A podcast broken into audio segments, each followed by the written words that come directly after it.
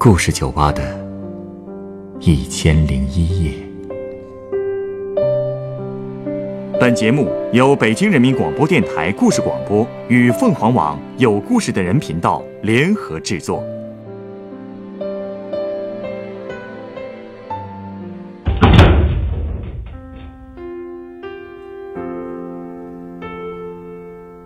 欢迎光临故事酒吧。今天来到酒吧的这位客人，给我带来了一个他年轻时候的故事。当时的玩伴因为什么把自己推上了不归路？他在临走前，又说了些什么呢？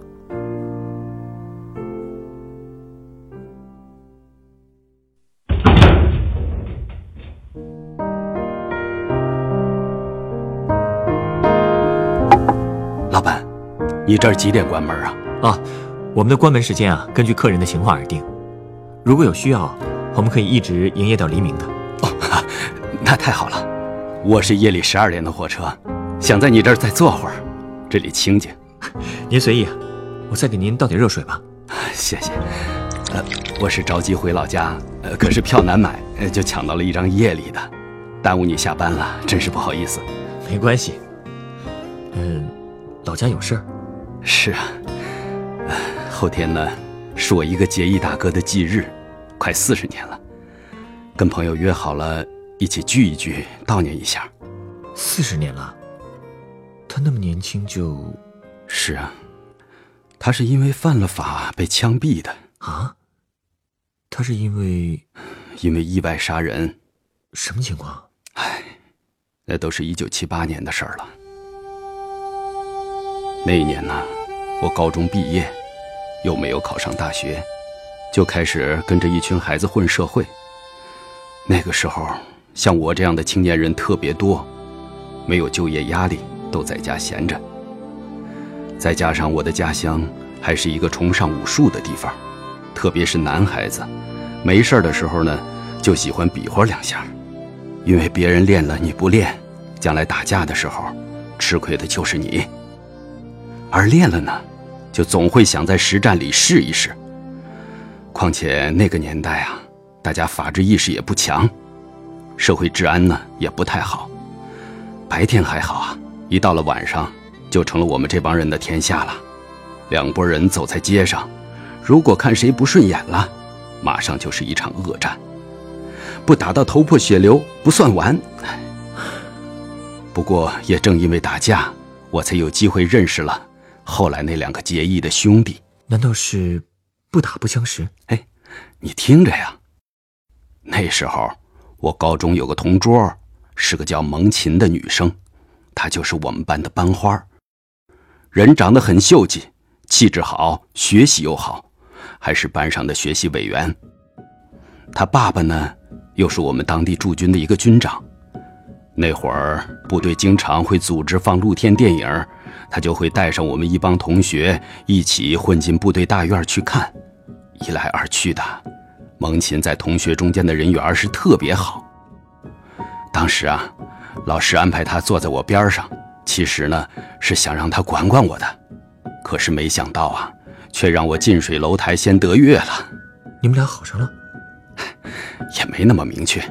那会儿啊，我给他传过小纸条，可是他没任何表示，表面上呢还是和我保持着一定的距离。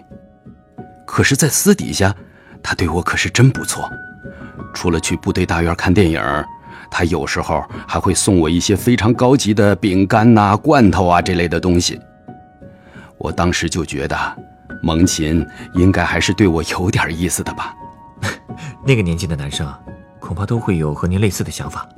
哎，对了，您刚才提到的打架，难道也是因为这个姑娘？被你猜着了。高中毕业以后啊，蒙琴考上了大学，我却落榜了。有一天晚上，也是怪了，我忽然冒出个想法，觉得他要是去上了大学，我就再也见不到他了。我当时呢，就从床上跳起来，直接往蒙琴住的部队大院走，其实就是想在临走之前再见上他一面。他们住的那个大院门口都是有卫兵站岗的，所以从正门进不去，呃，只能绕道从一个围墙的豁口跳进去。进院以后啊，快到蒙琴住的楼的时候，我忽然听见前面一男一女在聊天女的，是蒙琴。对，我走过去一看呐，那个男的我不认识。最刺激我的是，他们俩竟然还是手拉着手在聊天我当时那个感觉呀，就跟吃了一块冰似的，从嗓子眼儿一直凉到心里了。您没一冲动就上去干架去了吧？没有，我怎么能当着女孩子的面呢？过了一会儿啊，蒙琴送男生走，我就悄悄跟在他们后面，一直到出了部队大门，两人分手。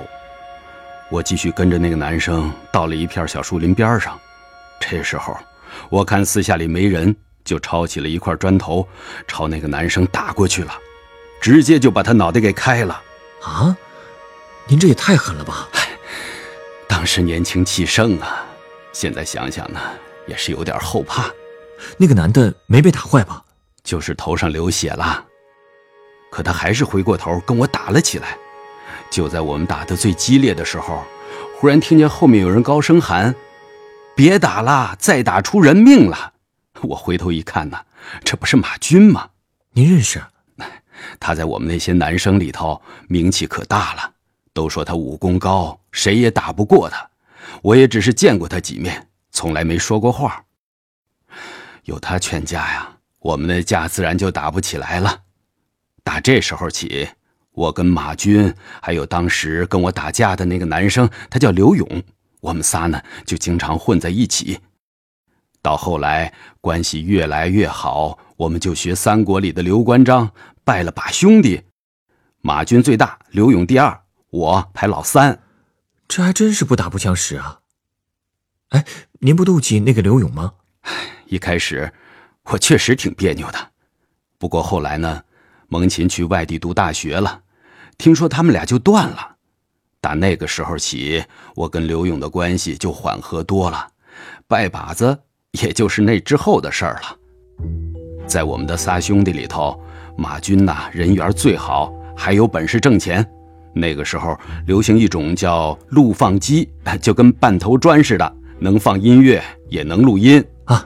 我知道，小时候我家也有，哎，是吧？那时候。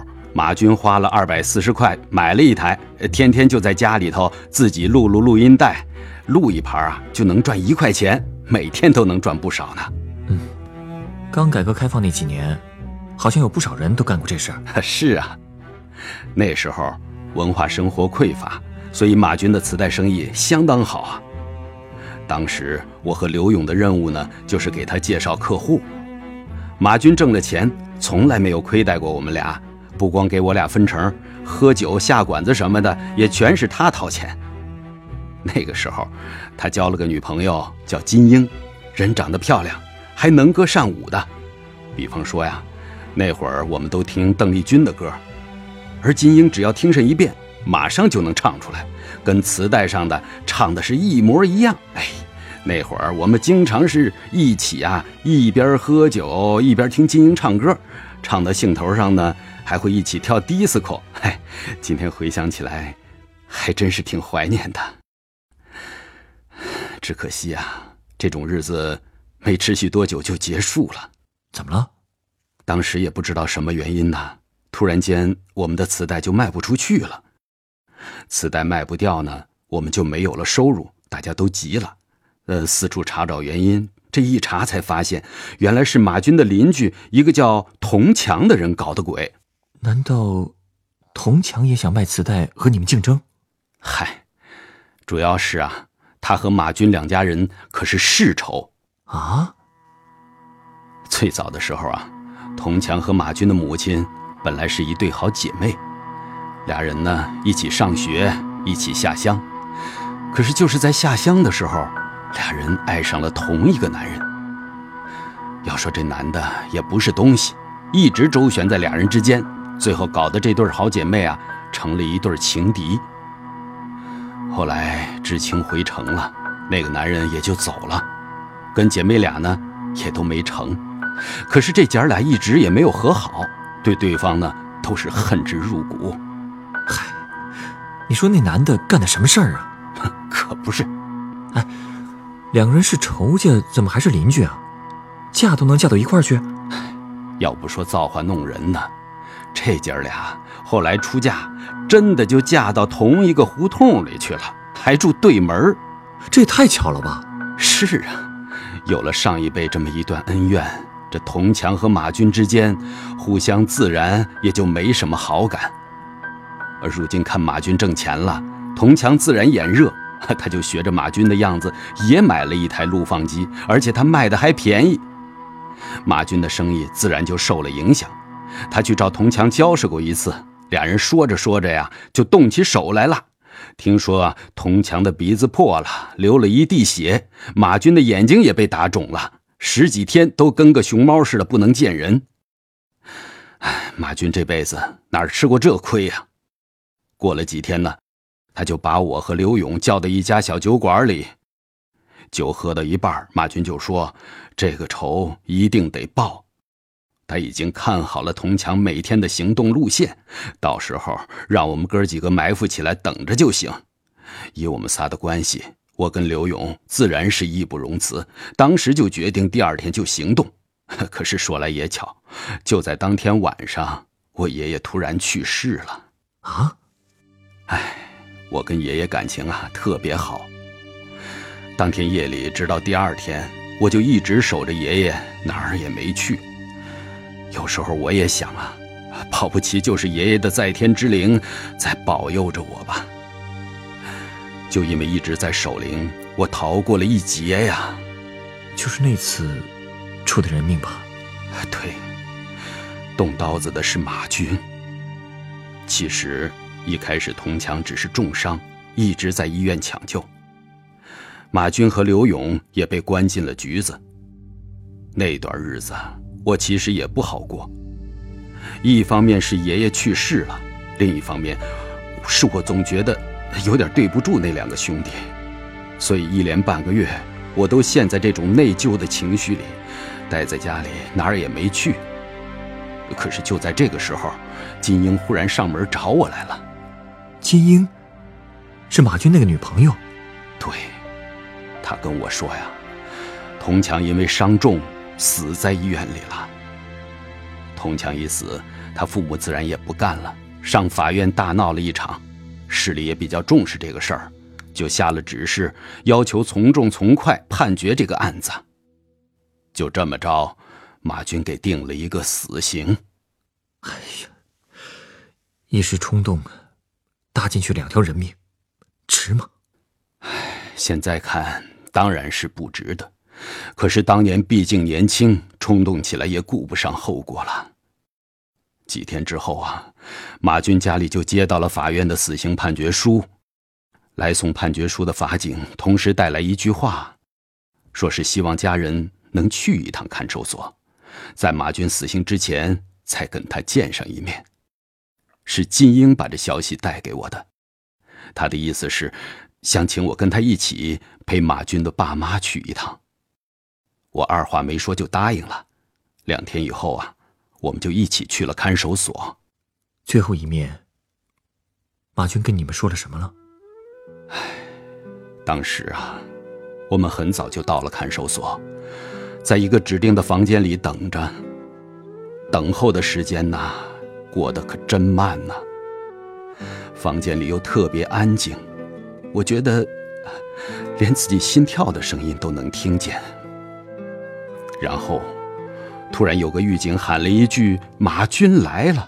金英这时候忽然就扑到了马军妈妈的怀里，两个人是抱头痛哭啊。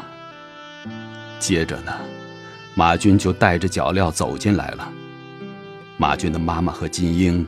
一下子就跪倒在他的面前，他妈妈一直拉着他的手，不停的哭。还是马军的父亲比较冷静，走过来跟马军说：“军啊，事情到了这个份上，谁也救不了你了，你一路走好吧。你要是还有什么事儿，就说出来，我们争取给你办到。”马军最后还有什么愿望吗？他先跟父母说了一些自己以后不能尽孝了，请父母务必保重的话。之后呢，又把金英叫过来，说他跟了自己这么长时间，也没能给他更多的幸福，自己对不起他。然后他忽然叫了我的名字，我赶紧就过去了。我说：“马哥，你要还有什么事儿，你就说，我这个当兄弟的，肯定给你承担起来。”没想到马军跟我说：“你是我兄弟，你要是对金英还有一点好感的话，我想今后把他就托付给你了，让他以后跟你吧。”我脑子里当时就是一片空白呀。这，你也答应了？哎，我当时为难坏了。的确，我对金英还是挺有好感的，可是俗话说。朋友妻不可欺，我要是正跟他在一起，总觉得心里挺对不起马军。可是你也能想到，这种场合，我无论如何也不能让马军失望，所以我最后还是点头答应下来了。看见我同意了，马军叹了口气，接着就大笑起来，一边笑，一边往牢里走。看着他的背影啊，我是再也绷不住了，直接放声大哭啊！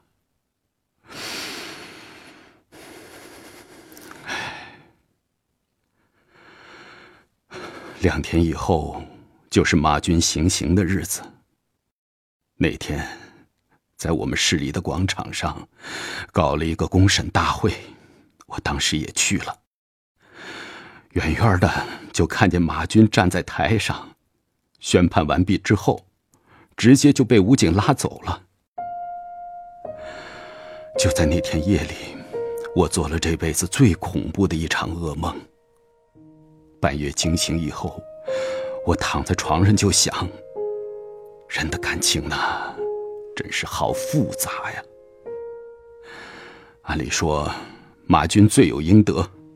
可是以我跟他的感情，又很难让我不去同情他。这些情绪交织在一起，我这心里啊，是要多难受有多难受啊！其实能听出来，马军的本质并不坏。毕竟当初他还给你和刘勇劝过架，他应该也不是故意要人命的。但是说到底。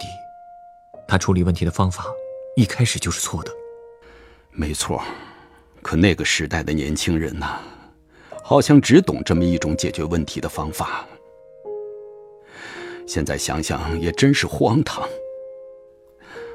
料理完马军的事儿之后啊，我和金英谈了一次，我明确表示，我跟马军是兄弟，他的女友我是不会碰的。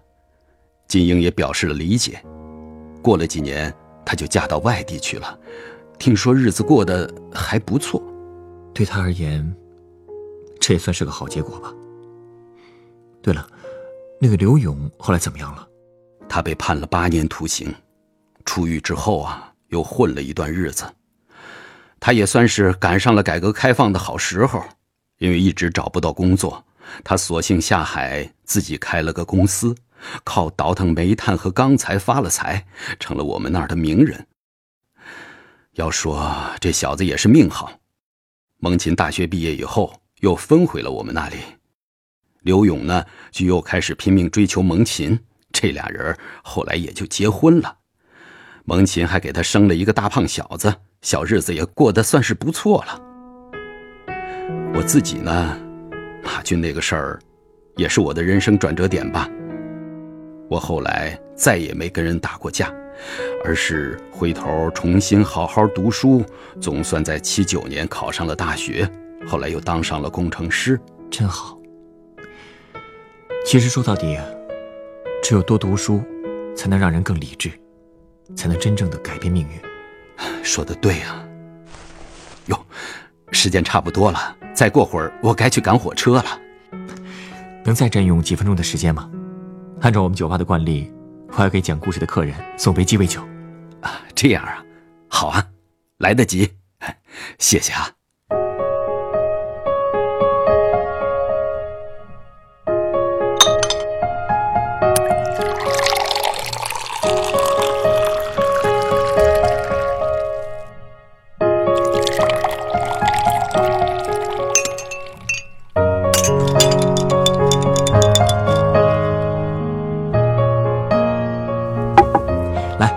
这是您的鸡尾酒，它是由特 q 拉酒、凤梨汁和酸橙汁调成的，名字叫做斗牛士。斗牛士，你是想说？我只是想用它形容你们的青春。西班牙的斗牛场是最能激发斗牛士激情和斗志的地方，只要杀死公牛，就能成为全场甚至全国的英雄。就像你们当年喜欢习武，喜欢打架，认为只要能将对方干倒，自己才有尊严和荣耀。可是，世界上有几个毫发无伤的斗牛士呢？用暴力去赢得一次胜利，终究也还是要用自己的血去偿还的。唉，原来所谓的血色青春是这个意思啊！您比我年长，其实现在的您肯定比我更清楚，青春是需要血性的，但丧失理智的青春，恐怕多少都会付出一些血的代价吧。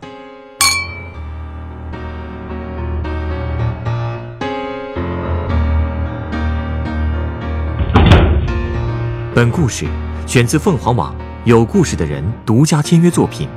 行刑前，他把女友托付给了我。